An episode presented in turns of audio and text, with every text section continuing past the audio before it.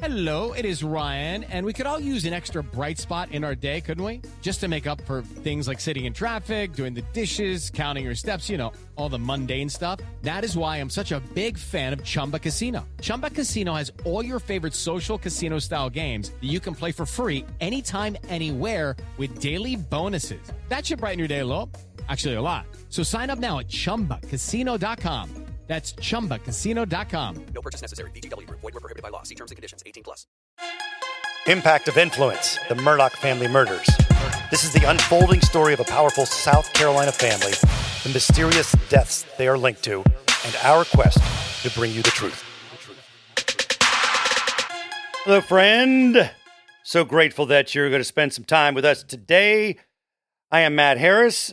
Seton Tucker is on vacation, and our legal analyst, former prosecutor, and former defense attorney, John Snyder, is with us in studio. Hi, John. Hello. Hello, hello, hello. If you want to reach out to us all, you can do it. Just get to MurdochPodcast.com or Murdaugh Podcast on Facebook. Always love to hear what you have to say and your thoughts. You can also go directly to me, Matt Harris Podcast at gmail.com. Lots of Russell Lafitte stuff to talk about today. A lot of things cranking up with the Lafitte issue, and maybe some more names are going to fall. It's a new lawsuit naming other attorneys that's all tied to this, and we will get to it all, but we have to start out with what is happening as we sit down here to record this podcast. Is that a trial date has been set for Alex Murdaugh. The double murder trial will begin January 30th in Colleton County before Judge Clifton Newman. And Clifton Newman has been overseeing a lot of the Murdaugh things that have happened over the last year and more. And they say he's a no-nonsense kind of judge. And the trial is expected to last about 3 weeks. All right, John Snyder, first off, both sides have wanted to be a speedy trial. They thought before December, but that was really unlikely. So January 30th seems like a reasonable date that we would have guessed. I think it's reasonable. It is still quick, but it feels quick only because it's quick from indictment to trial date. They took a whole year of investigation. So in that regard, it's really been almost a year and a half to come from the date of the crime all the way to a trial. That's well done work by the state. So many times the indictment to trial will be longer? Much longer. This, oh, really? In a first-degree murder case or a capital murder case, it can take years. And so this is rather quick. The defense will say it speaks to the lack of the state's case, and so they're just trying to go ahead with it. The state will, and I think that's probably more accurate, will say that's the strength of our evidence is so clear and convincing and beyond a reasonable doubt, we're ready to go. So they feel by the span of time between the indictment and the trial would lead you to believe that the state doesn't feel like they need a lot of investigation to be done now. They feel like they've got most of their case. I think, it feels like in this particular case, they did all the work up front, pre-indictment. And so now they've got everything they need to move forward, and they're not objecting to this trial date. They're not, we haven't heard anything about a motion to continue. They're ready to go. So what'll be interesting now is to see whether the defense really is ready to go. Because they could have been playing a PR game, and now they say all of a sudden, you know what, that's pretty fast. We just got these things. We just got this. That'll be the story if they need that. Yes. Cases only get better for defendants over time. Right. So, witnesses die, evidence gets lost, that kind of thing. Mm-hmm. A quick case like this, I would argue, speaks to the weight of the evidence that the state has in favor of a conviction. Also, I saw that there's 3 weeks marked out. I didn't know that when a trial started, the circuit or whoever tries to decide how long it's going to be. You talked to both sides. You asked defense counsel how long they think their evidence will take. You asked the state how long you think their evidence will take. Jury selection in this case, my guess will be at least a week. You're going to have to cull through a lot of people from Colleton County that don't have knowledge or relationship. And so that jury selection may be the longest part of this jury trial. Do you think the trial will be televised? I think the trial should be televised based on the nature of the parties involved. Mm-hmm. I think it's in the public's interest that it should be, but that is 100% discretionary to the judge. This popped in my mind just now. The fact that it went from indictment to trial relatively quickly. Other times you say there's a long, long, long delay. Is sometimes the fact that the indictment happens and there's delay because the state just wants whoever it is off the street. And in this case, they didn't necessarily have to rush for Alex's indictment because he was already behind bars and wasn't going anywhere. Does that come into play with how quickly they do an indictment?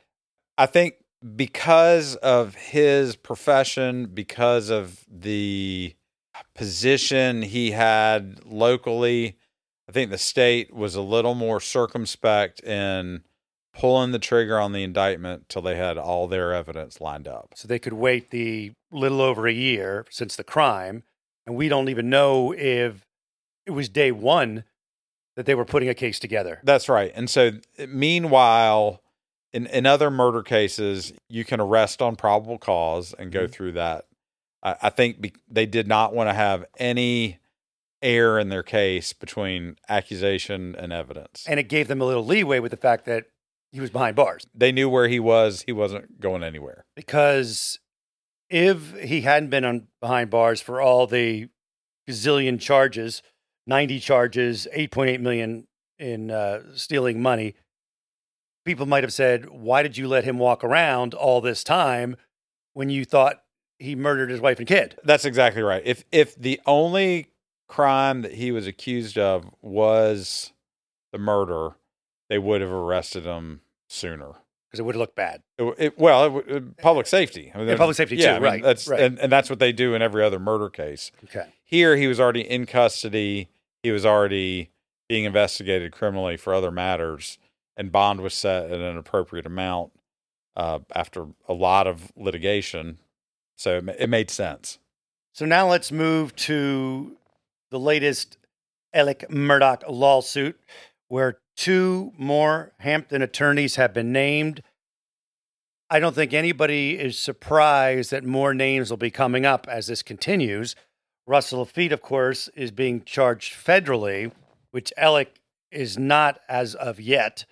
And this latest civil suit now engulfs these attorneys at Peters, Murdaugh, Parker, Ellsroth, and Dietrich, which was PMPED, but that name is no longer. And Michael DeWitt in the Greenville News wrote a really great article about it. The lawsuit was filed October 7th on behalf of Manuel Santis Cristiani. He's a citizen and resident of Mexico and a former client of Murdaugh. And again, it was one of those deals where there was settlement, it alleges.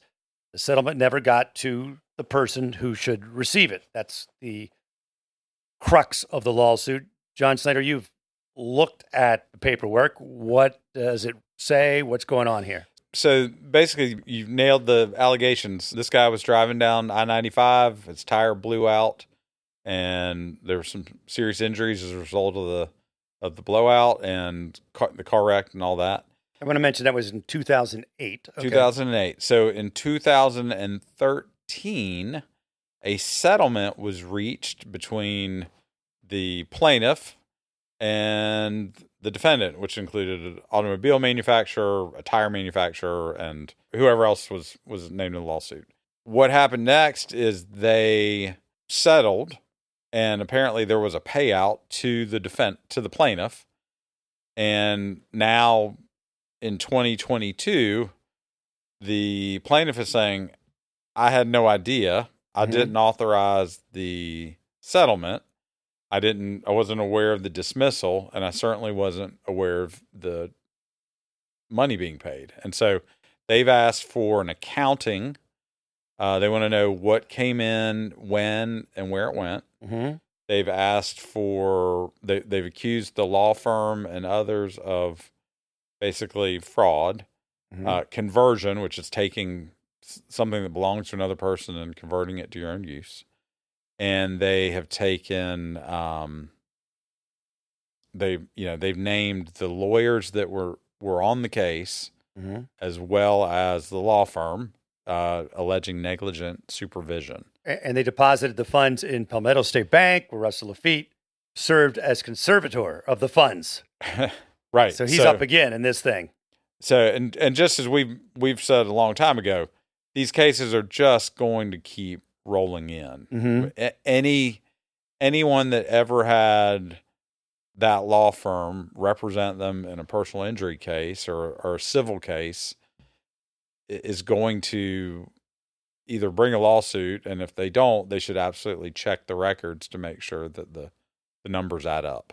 Murdaugh, of course, is named, and Crosby and Barnes are the other two attorneys named, and Crosby is saying, he's coming out swinging, saying this is ridiculous.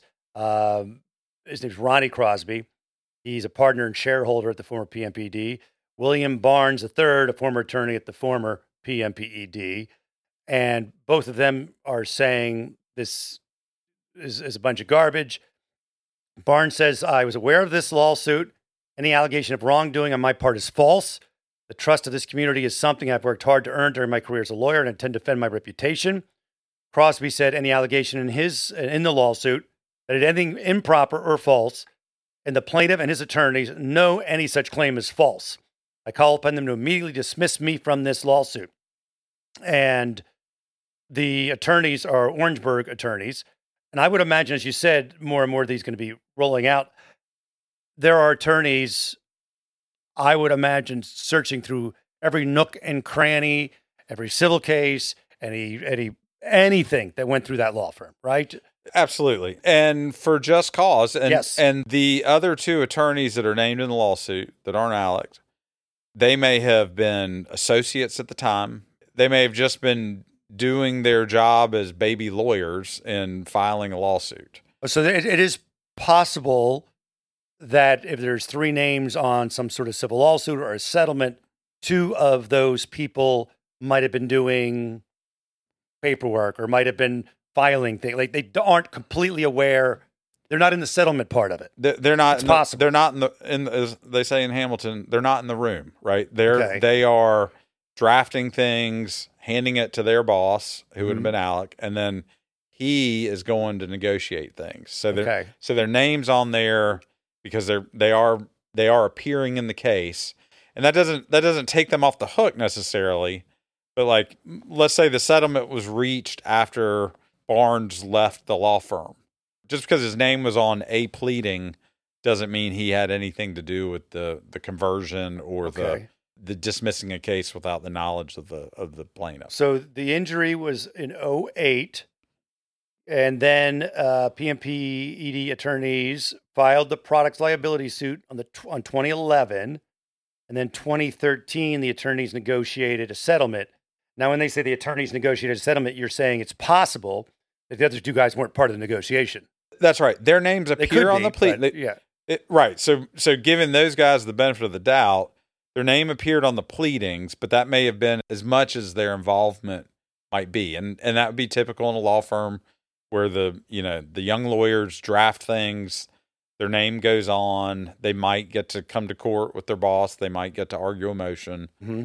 But most of the senior work's done by the senior lawyer. And if you were going to rip somebody off, allegedly, you might want to pick some guy who lives in Mexico and easily could be unaware of settlements, or it just kind of goes away in his head. He's doing whatever he's doing. Alex is saying, we're seeing a trend of victims who are either, they suffer from a medical condition, they suffer from a mental condition, or they're non-residents in the area. Easier ones to fly under the radar and solve and settle and then put in the bank.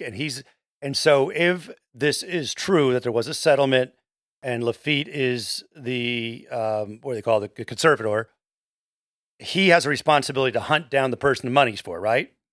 He does. And you would try to do everything to contact them. And then in the event you couldn't find them, eventually you would turn the money over to the state and it would go into sheets. Like there's a process for this to be handled that was not followed in this case. Right. And it's similar to, like, very early on, we talked about the trooper who was in Trooper Moore. Yeah. He was represented by the firm and now has turned around and sued. Yeah. Where's my money, man? So this will go to civil for now. It's a crime, right? Or, I mean, it's alleged, and crimes are alleged through the civil conspiracy claim that's in there, and ultimately law enforcement will look at that and be like, okay, well, here's another one. Here's indictment 598.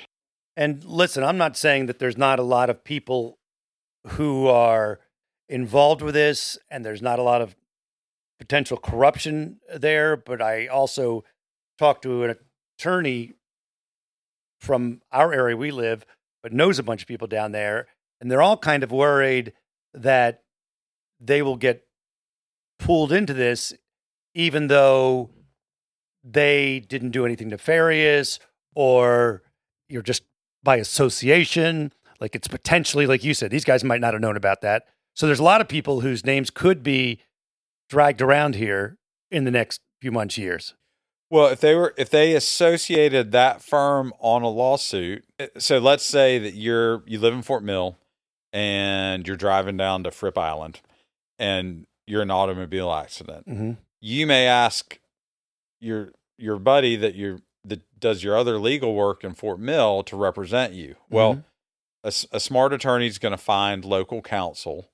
And so there's all those cases. Oh, I got where people associated their law firm. You got to remember, prior to the fall, he was the head of the Trial Lawyers Association. So Alec was. So he handled cases for all kinds of attorneys. Wow. Especially if there was any jurisdictional opportunity for him down in the Low Country, and so. It is a valid concern for those other lawyers to be like, oh, dear Lord, I hope that our accounting matches up and that what was actually settled was paid. Because his reputation at that point, he said the head of the trial, it was good. Sterling. Yeah, Sterling. I mean, if you got in an accident down that way or one of your clients did or a referral did, that's who you would call. I see. Influencer. It's a word that gets tossed around a lot these days. There is a woman who went the distance, who broke ground as the first true influencer by living a remarkable life. Her name, Elizabeth Taylor. I'm Katy Perry. This is the story of the original influencer. This is Elizabeth the First. Elizabeth the First, the podcast, wherever you listen. Let's move to it's all kind of involved in the same thing, but Russell Lafitte and his attorneys have said, by the way, take a little break and get you ready for some traveling you've got coming up, some international trip where you want to be able to at least get around, right? So you want to learn the language of the country that you're going to. You want to experience it with a little bit of knowledge going in. And you can get a lot of bit of knowledge when you use Rosetta Stone. It's the most trusted language learning program. It's available on desktop. It can also be used as an app on your phone or tablet. And Rosetta Stone teaches through immersion. It's instead of memorizing and drilling vocabulary words, you learn by matching audio from native speakers to visuals. You read stories, you participate in dialogues, so you are ready to go. It's the most trusted, time-tested app out there. They've been the expert in language learning for 30 years. Buy Rosetta Stone now, and you never have to pay a renewal fee. Don't put off learning that language. There's no better time than right now to get started. For a very limited time, Impact of Influence listeners can get Rosetta Stone's lifetime membership for 40% off. That's 40% off unlimited access to 25 language courses for the rest of your life. Redeem your 40% off at rosettastone.com/today. He's the accomplice. Michael DeWitt, another great story about this. He's the accomplice of Alex Murdaugh, but he has this these federal charges. And so there's all these pretrial motions in state and federal courts to dismiss criminal charges, a motion to give Lafitte's wife half of his frozen assets is what I want to figure out what's going on. That doesn't seem like something someone charged with a crime can do, but explain to me what's happening here. So obviously the wife had a particular standard of living that now being under house arrest can't be met. And a number of their things are frozen and are under the control of the courts. And so the wife may be saying, hey, I didn't have anything to do with this. The amount that's frozen doesn't come anywhere near the amount that's alleged to have been converted or taken by Lafitte. And so she wants to get her portion out of being frozen. Okay, because like they sold their family home in Varnville, netting $317,000 for the legal trust account. And so she doesn't want, she's not making a motion to get all of it. Right? She's making a motion to get, I believe, a little more than half of some of these purchases and sales they've had.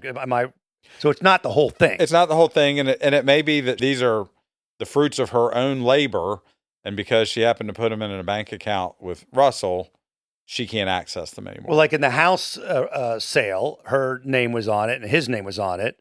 Right. So they're saying that 50% should be released to her. That's exactly right. Okay. Now, how do you think that will play out? I think if the source of funds, so the court will go back and look at, well, how did you all pay for this? Okay. Did you pay for it?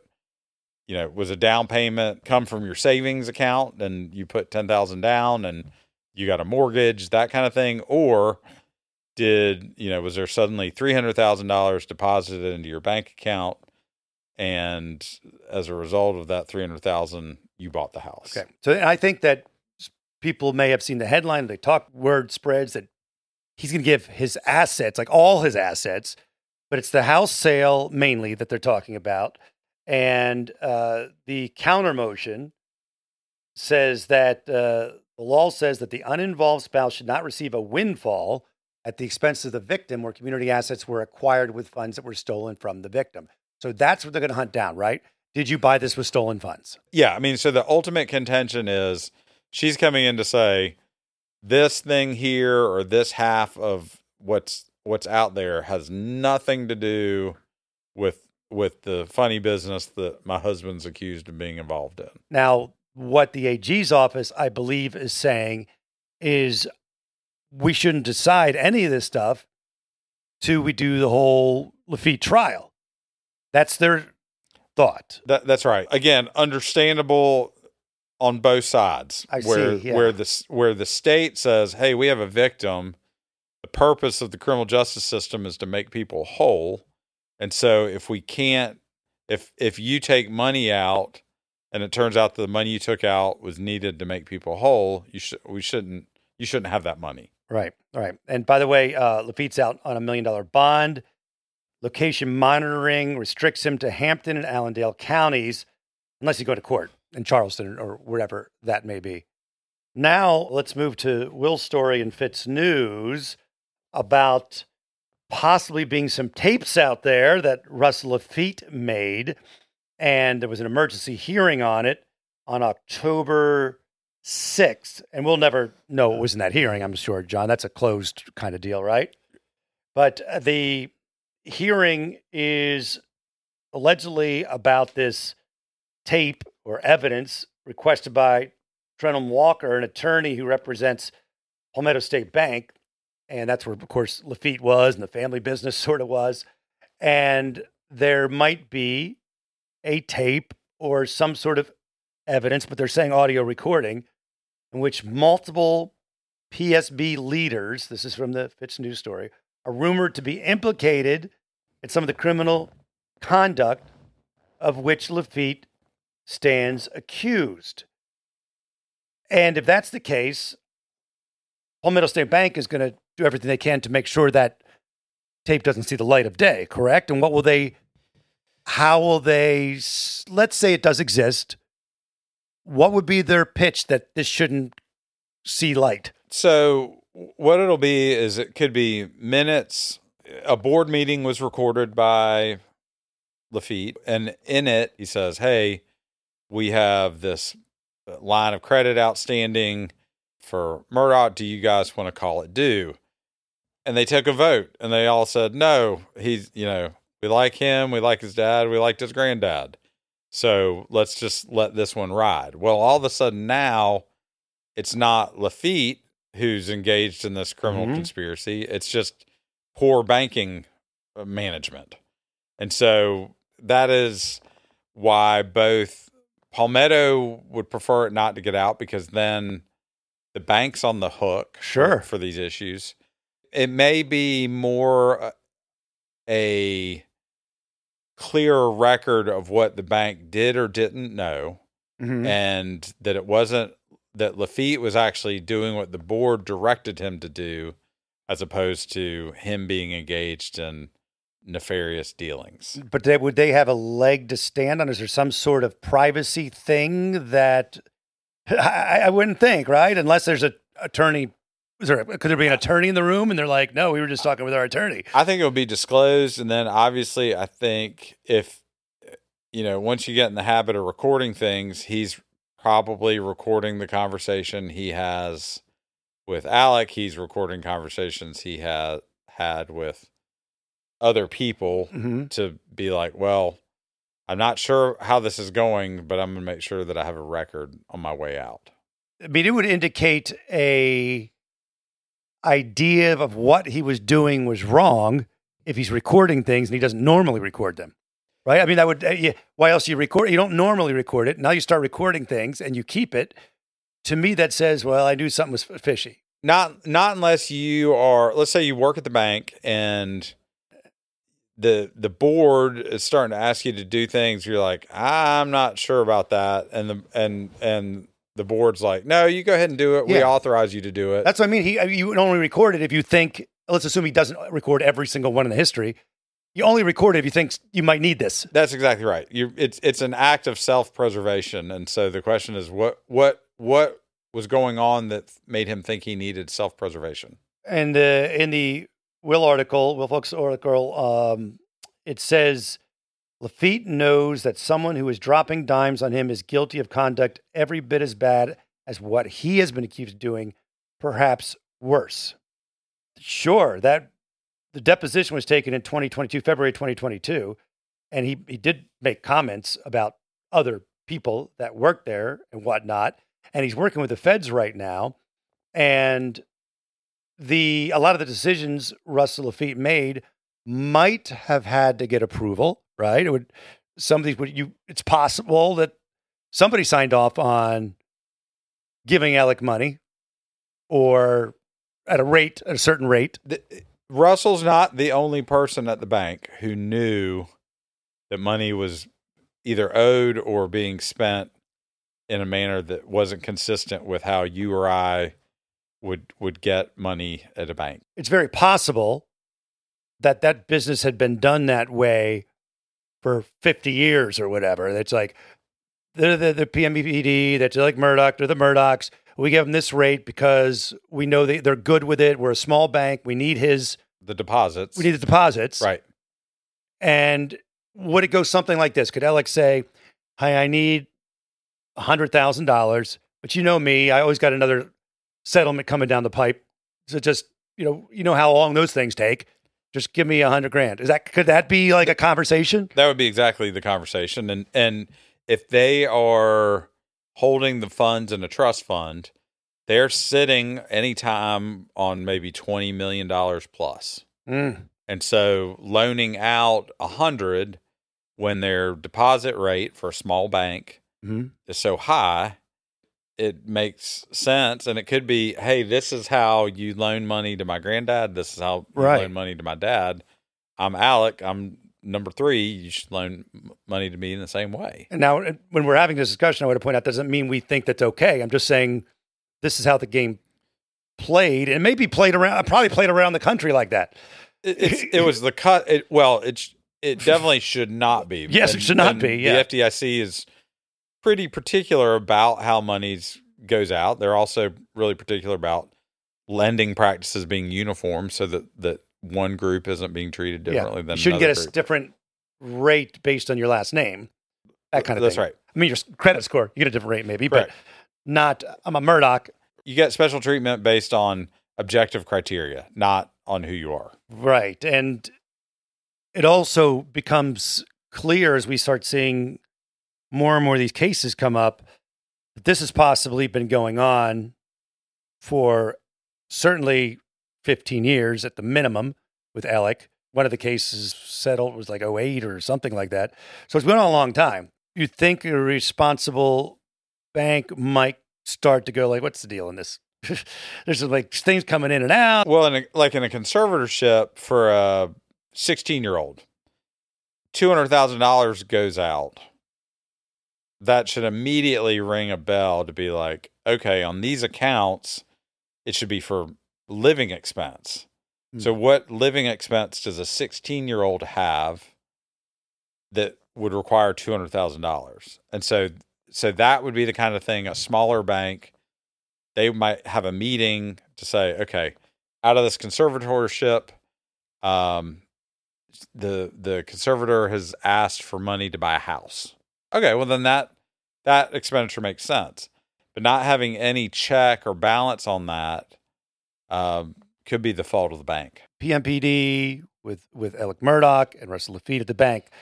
There's one of two things going on each case: either very, very poor checks and balances that people are just, or well, I guess there's three things: one, very, very poor checks and balances; two, people just look the other way and like, I don't even, I know there's some things, but it's not that bad. Or three, a total and 100% acknowledgement and knowledge what was going on. Those are the kind of the three things. That's right. And then if they had actual knowledge, what were they receiving a benefit? Were there side payments? Were other officers of the bank doing business with Alec that made them want to approve his loans? Like, oh, cool. Yeah. Right. I mean, there's just the tentacles.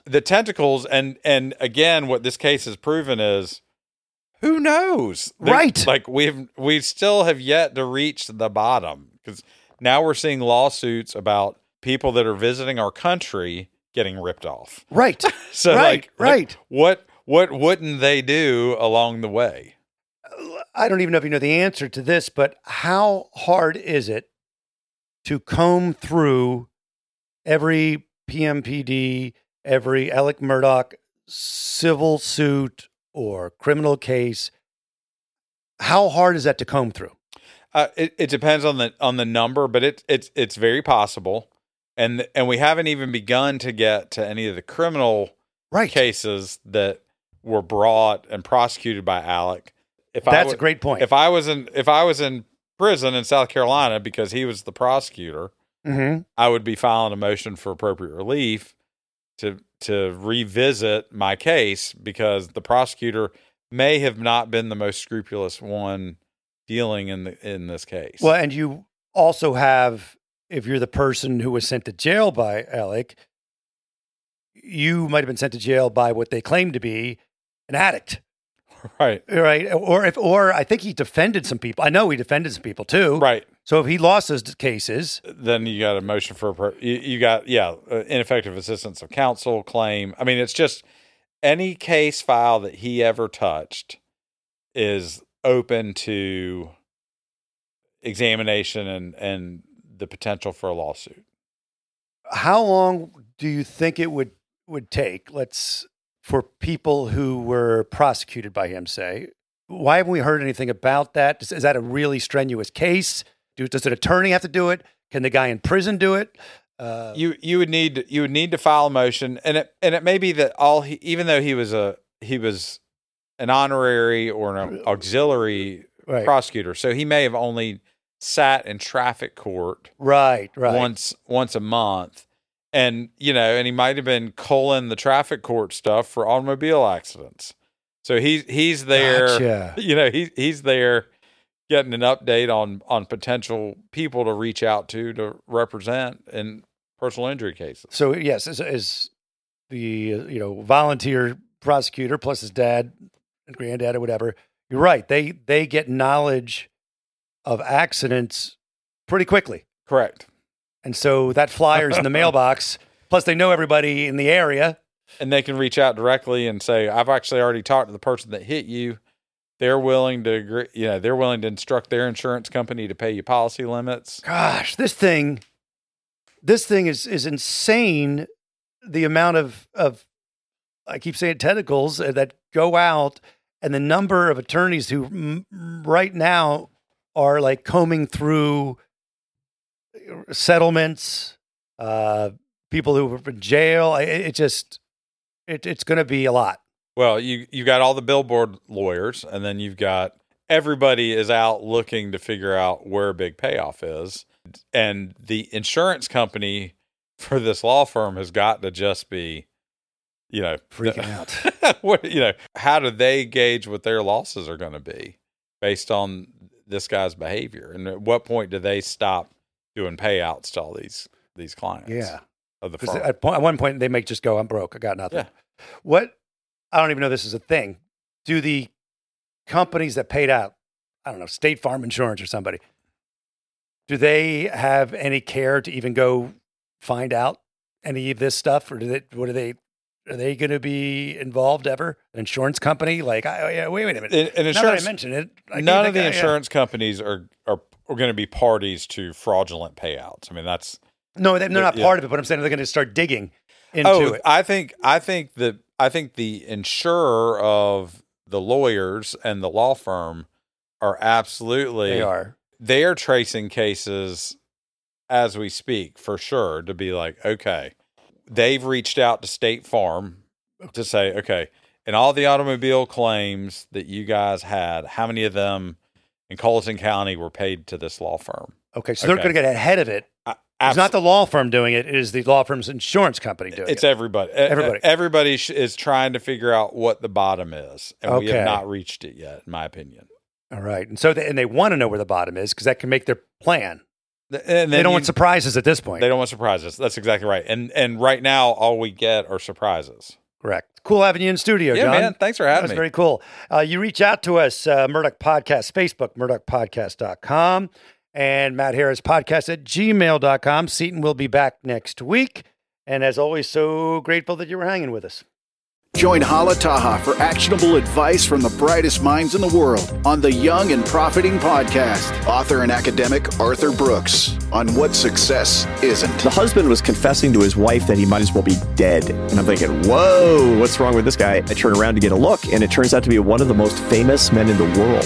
The world tells you that if you are profiting money, power, pleasure, fame, you're going to be happy. And that's a bogus formula. The Young and Profiting Podcast, wherever you listen. It's time for today's Lucky Land horoscope with Victoria Cash. Life's gotten mundane, so shake up the daily routine and be adventurous with a trip to Lucky Land. You know what they say, your chance to win starts with a spin. So go to LuckyLandSlots.com to play over 100 social casino-style games for free for your chance to redeem some serious prizes. Get lucky today at LuckyLandSlots.com. Available to players in the U.S., excluding Washington and Michigan. No purchase necessary. VGW Group. Void or prohibited by law. 18 plus. Terms and conditions apply. From DNA testing to the Dixie Mafia, Crime Capsule brings you new stories of true crime in American history. I'm your host, Benjamin Morris. Join us for exclusive interviews with authors from Arcadia Publishing, writing the hottest books on the most chilling stories of our country's past. You can find us wherever you get your favorite podcasts or on evergreenpodcasts.com. Crime Capsule. History so interesting, it's criminal.